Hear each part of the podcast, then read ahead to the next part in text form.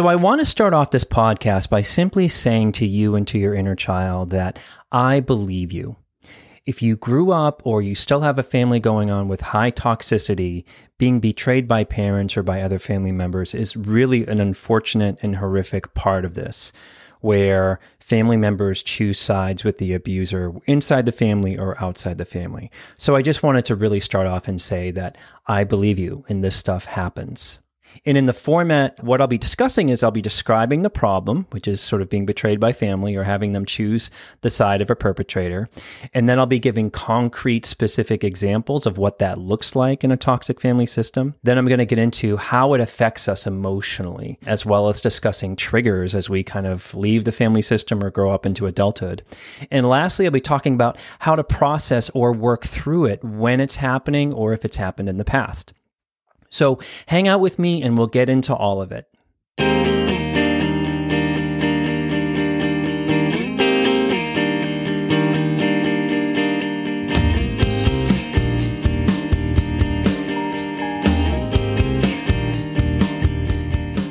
Everyone, and welcome to this new podcast series. My name is Patrick Teahan. I'm a licensed clinical therapist specializing in childhood trauma. And what this podcast series will be focusing on, we're going to be focusing on people's individuals' expressive stories, getting to the heart of the matter that what happened to us in our childhood we're also going to be omitting a lot of clinical jargon and just focusing on the story, not the diagnosis. And we're also going to focus on the relationship recovery process, which is the model of childhood trauma therapy that I do. It was developed by Amanda Curtin, LICSW, and is also known as RRP. So let's get into this episode. So I've had clients who in their adulthood were leaving abusive marriages or relationships and their parents crossed boundaries and became enmeshed with their ex at their own child's expense. I've had clients who were assaulted in their teens and they told their parents about it and then they were accused of making it up by their parents and then lectured on what that knowledge would do to the perpetrator's reputation. I've had clients of you know, accused of insane things in both childhood and adulthood, and the family automatically assumes the accuser is right. In my own childhood, when I really couldn't take the emotional abuse anymore and I had would have reactions in my own family, one parent would side with the other. And then those moments were crazy making for me and they were surreal because my parents visibly hated each other most of the time, but they would sometimes bond if they could get a common enemy going. We're going to come back to that later. These behaviors exemplify high toxicity in a family or in a parent where they readily cross lines and side with the perpetrator over their own child. It's betrayal. It's really a sign of poor mental health in the parent. It's also highly dramatic, which is something we're going to come back to later. So much of this happens in our childhood as, as part of really the day to day kind of trauma that we go through. Um, and if abusive families don't change, these situations often carry on into our adulthood, like the example of when someone's leaving a, toxic relationship and the parent side with the abuser. So when these moments happen in our adulthood, they're definitive moments for childhood trauma survivors. They are such rupturing events that they often show us the profound toxicity in the family that we really haven't been able to kind of, you know, see through the veil or accept yet. So for survivors, these moments are often dissociative, shaming, betraying experiences. We might ask, is this even real? Am I actually in the wrong, even though I was just assaulted? We can become foggy, shut down, and hit a place of kind of giving up on either reality or justice or both of those things. So, this podcast will be about cutting through past or our present kind of fog or confusion and exploring what dynamics are going on when the toxic parent quickly names our perpetrators as the actual victims and not believe their own children. So let's go through some common examples that I see in my work where a parent sides with the abusers and what happens to the survivor and all that. These are both big situations in that daily household growing up experience of not being believed in big and small ways. There are different versions of betrayal here. So remember what this isn't. healthy parents they advocate for their children. They acknowledge what what they're feeling or going through or they're taking action on behalf of their children. And here we're going to be looking at concrete examples where children of adults need help and the family sides with the aggressor. So examples of when they take the abuser's side. Being told to apologize to an aggressor even like another kid and not listened to and this can range from small conflict with kids to being a teen and being told to apologize to a violent bully at school. Another example is being told to get thicker skin when a step parent is being verbally abusive to you. Another example is a weird way it's like switching teams where your parents were initially upset about what happened to you, but after talking to the abuser, they shame you for making it all up and they, they essentially buy the other person's story. An odd version of betrayal is not doing anything but not denying it either. Say a family member is sexually off around you, but after you let your parents know, nothing changes. And they still live there or they're still continuing their visit for your parents not wanting to get into any uncomfortable confrontation with the person. In a video that I did on invalidating parents, a betraying parent can choose the side of abusers by always playing devil's advocate.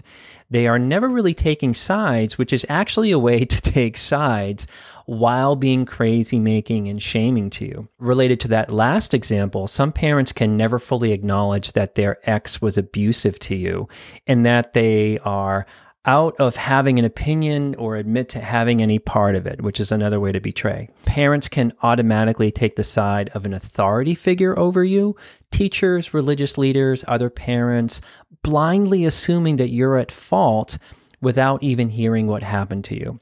So, parents can encourage you to be codependent and make up with the person you're in conflict with. This was my mother's go to. The message sent to you is that what happened isn't really all that important, but keeping things going, even if they're bad, is. That's the important part. This is a form of gaslighting and not advocating. Another version is half acknowledging but refusing to make waves with anyone, similar to a prior example. Another example is taking the side of an abusive ex to prove a lifelong lesson to you. These dynamics are much older than the abusive marriage or partnership. This becomes incredibly rupturing if there are grandchildren in the mix. And this one's really related to toxic family roles that I'll discuss later. And lastly, another example is a lifelong pattern of like little dramas or criticism portraying you as selfish or insensitive. Like, why didn't you smile at the waiter? They work hard, you know. Or, I know the cable company messed up your day, but I felt bad for them and apologized apologize to the man who came out. In these cases, there actually isn't an actual real perpetrator, but you are implied as one. And parents can make up victims and perpetrators. This is something called drama that I'll come back to later.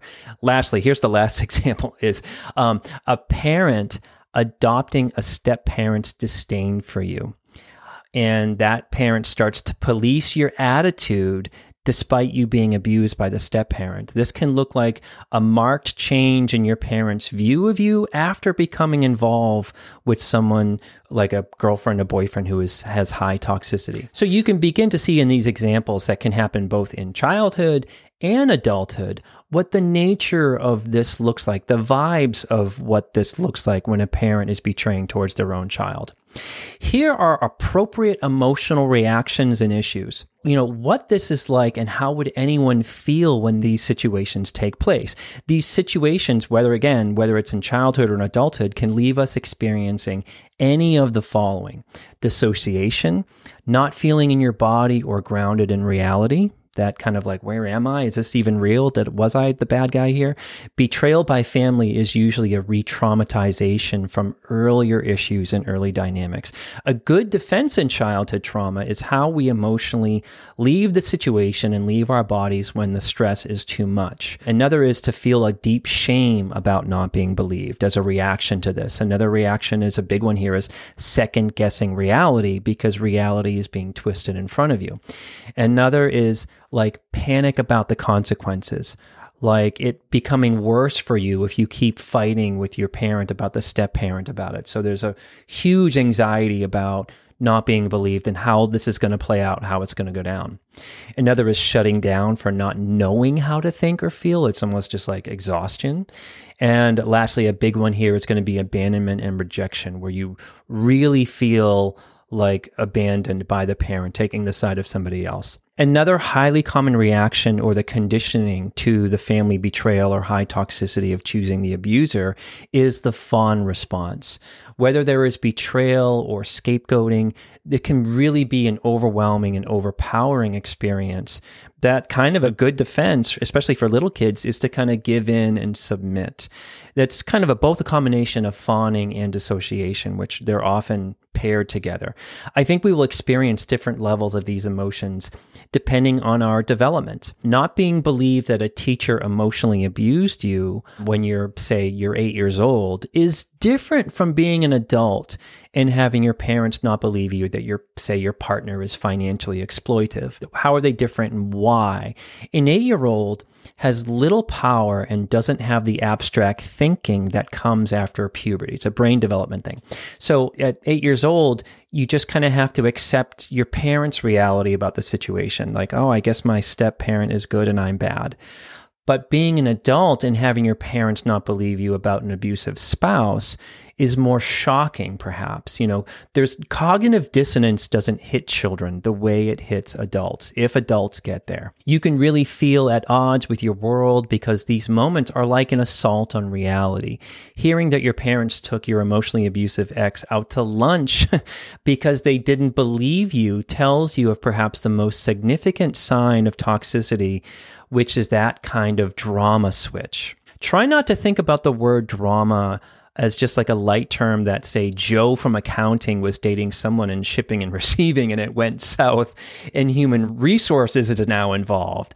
Drama or a drama switch pertains to something called the Karpman triangle. I talk a lot about that in my videos where victims are turned into perpetrators and one party rescues the new victim who is actually the perpetrator. I know it's confusing, but parents can rescue an abusive ex by making you the perpetrator.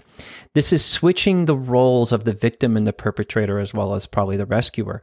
And I talk about that Karpman drama triangle in a video called Cheap Intimacy. So go check that out. The Karpman drama triangle is going to be incredibly helpful to you to know what the reality is of what's going on if you're experiencing toxic people. And additionally, those who suffer from personality disorders or problems of character, like not rooting or not protecting your own child, is a problem of character they're engaged in drama switches that can be highly patternized. And I usually find that betrayal in adulthood, like siding with your abusive ex, is not new to the parent's character or to the system. Usually, a toxic family is deeply rooted in these roles scapegoat, golden child, hero, surrogate spouse. And when a client is going through their parent taking the side of an abusive ex, there is usually old narratives about you. And this is what I mean about where a parent might be siding with your ex to finally teach you a lesson that they've been trying to tell you for years, which is that you've always been difficult, that your expectations are way too off, that you've never been easy ever since you were born, never been easy, always thinking of yourself. This is a scapegoat role or being identified as the family pain in the ass when there is the toxicity in actual the parents or character flaws or personality disorders. It's just a sign that I want you to be aware of. And these roles never really go away unless the parent really gets help and really changes, which is probably unlikely. So, moving on to triggers and issues where the conditioning of these things stay with us and we take them into our non family life. So, parental betrayal creates wounds and issues around things like justice, loyalty, fairness. Raise your hand out there if you have an overdeveloped sense of fairness from your toxic family, and being able to voice the need for help due to the trauma, our body or our inner child or whichever entity you like remembers not being advocated for, and there was a triggering pattern to issues in the present that can really muck things up for you, can really like make your life reactive and a bit chaotic. In other words, the parental betrayal runs us long with other issues, and we can be highly reactive or avoidant or run on a certain belief that isn't really good for us. In all these examples about how we get triggered in the present, this is super important. I'm not saying there is not a present issue, like an issue with your boss or your coworker or your friend or your partner.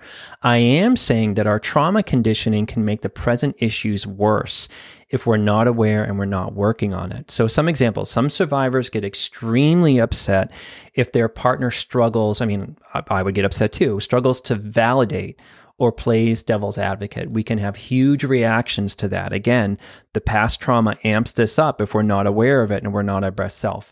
Some survivors go out of their way to not come in between people in an extreme way for fear of having to maybe take sides. Like taking sides is the worst thing for us. And if you grew up with this, sometimes we actually have to take sides. It's not always bad. Another trigger, a big one here is, is getting massively triggered when a boss doesn't check or reprimand a dysfunctional or nasty coworker. This was a huge one for me. I couldn't see that my childhood upset was amping that up amping that present upset up, and I would just be driven crazy with that stuff. Some survivors feel compelled to win over their siblings who are indifferent kind of when mom took your abusive ex side. And again, the trigger there is complicated, but it's like needing someone from the family on our team. And again, there's a huge present issue going on, but that issue of not having a family member on our side probably isn't all that new and it's getting amped up again. And with that one, the inner child still needs protection from family that is horrifically indifferent to you. And the trigger work there from the inner adult to work on is stop setting ourselves up to try to get that protection from family who is disinterested or abandoning. And we remove ourselves, we disconnect, we kind of emotionally not go there with them as a self protective mechanism. So, moving on to some factors about parental betrayal, like the mechanics of it. So, nailing these factors or reframing the betrayal is going to be helpful in working with our inner child in terms of moving on or finishing business or protecting ourselves. This is kind of the why of the parent off behavior here. These factors aren't about getting you to a place of acceptance or compassion for the abusive parent. That comes way down the road. But naming these factors is going to be helpful for you to not remain foggy or confused or engaging in self blame or self doubt. So, some potential factors about why a parent takes the side of the abuser. These are issues that a toxic parent puts a lot of energy into avoiding or seeking help around. I find that the parental betrayal is a dramatic distraction, usually. A lot of things in the toxic family are from underlying dysfunctional issues going on within the parent. A big one here is mental health issues centered on the dramatic, like lack of empathy, disconnection from parental responsibility. I find that that's the most common factor here in parental betrayal, which is kind of parental, some really a lot of narcissistic behaviors and beliefs. Another factor is unresolved CPTSD, shame, rage, black and white thinking, perfectionism, avoidance. Another issue is codependency, runs so many childhood trauma survivors in a way that can actually be very damaging. We don't tend to think about it like that, but it is. Substance abuse. We all know how damaging that can be having a parent engaged in substances or alcohol. The mental inability to know and see their child as good and worthy of protection.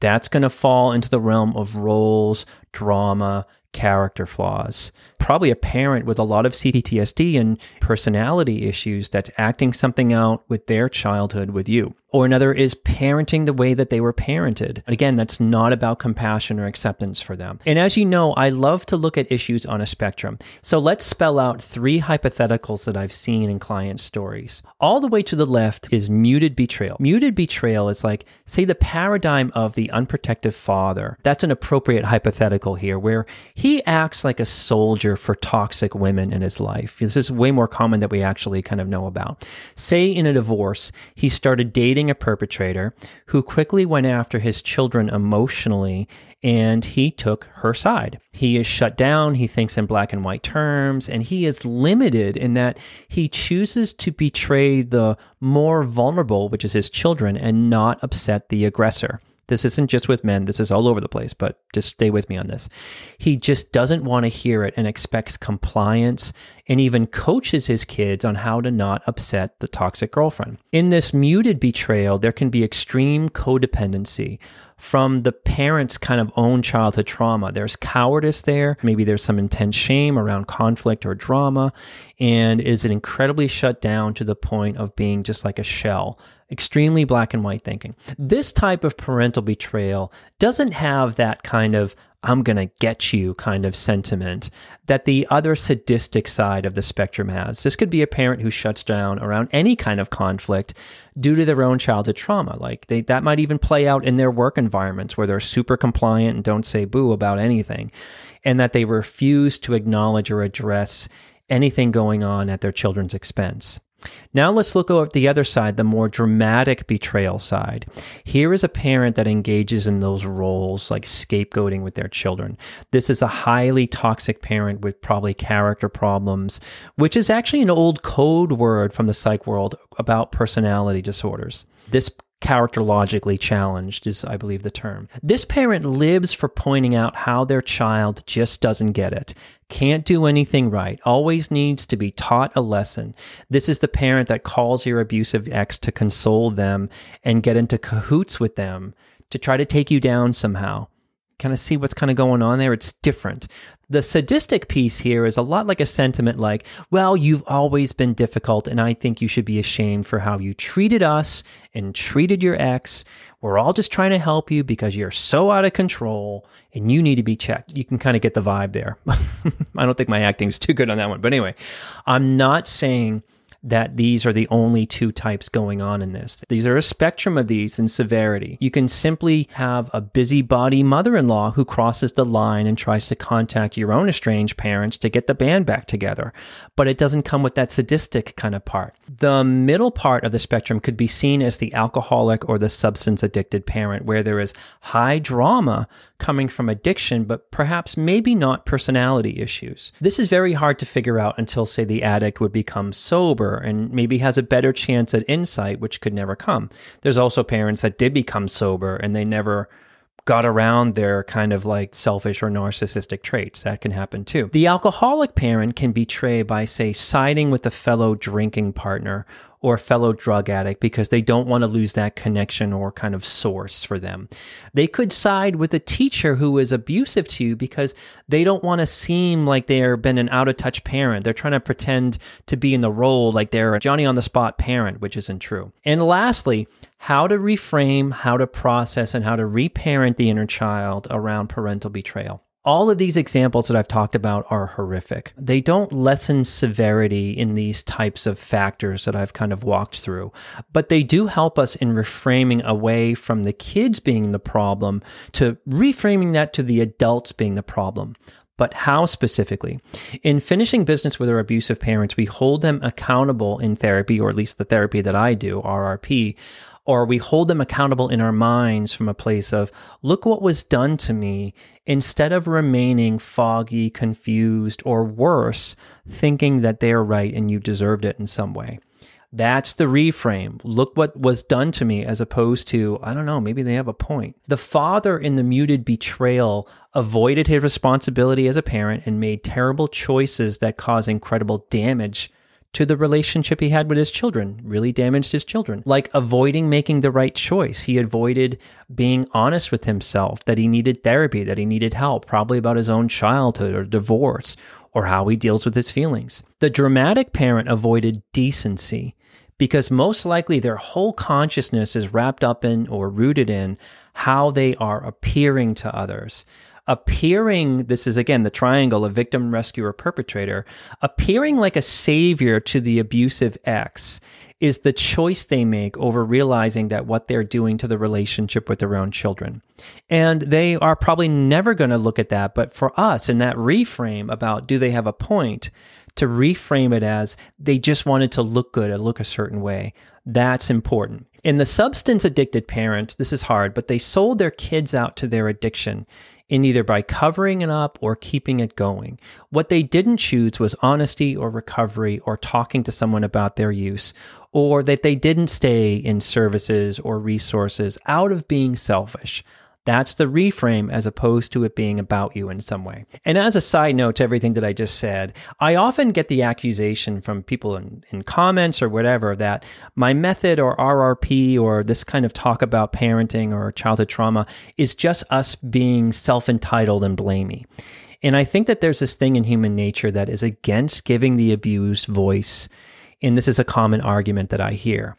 I think that our parents probably had childhood trauma. Not probably, they had childhood trauma too. It's not wrong, but it's not the point. Blame is blind. You're the reason I'm like this. Accountability is who is in charge of an important responsibility and what was their attitude about it. That's accountability. We're not blaming. We're not misguided, selfish kind of blaming or kind of like having a tantrum about about not getting the the tippity top best parenting out there. That's BS. I'd also challenge you for those who feel that way to say something like that to an emotionally and physically abused 7-year-old. That they are just blaming their parents about why they're in foster care. You probably wouldn't do that.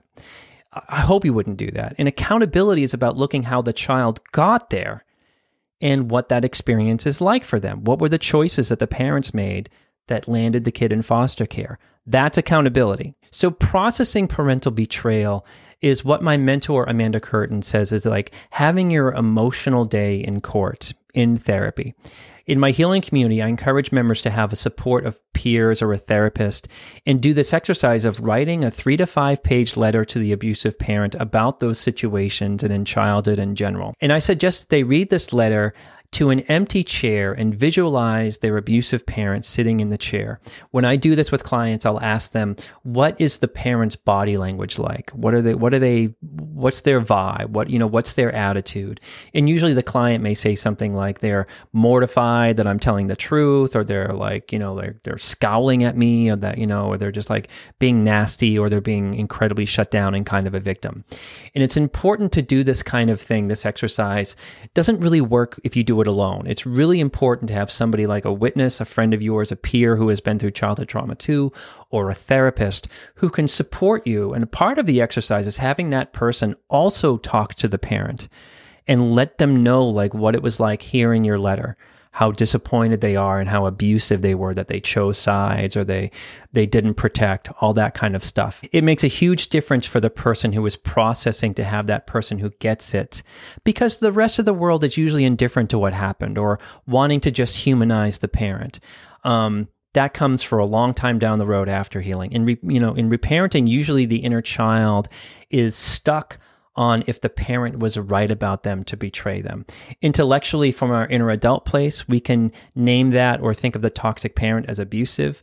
But the inner child who is still longing to be seen or longing to have family is still caught up in that maybe they were right about me. That needs a lot of help. It's like it's like undoing some brainwashing.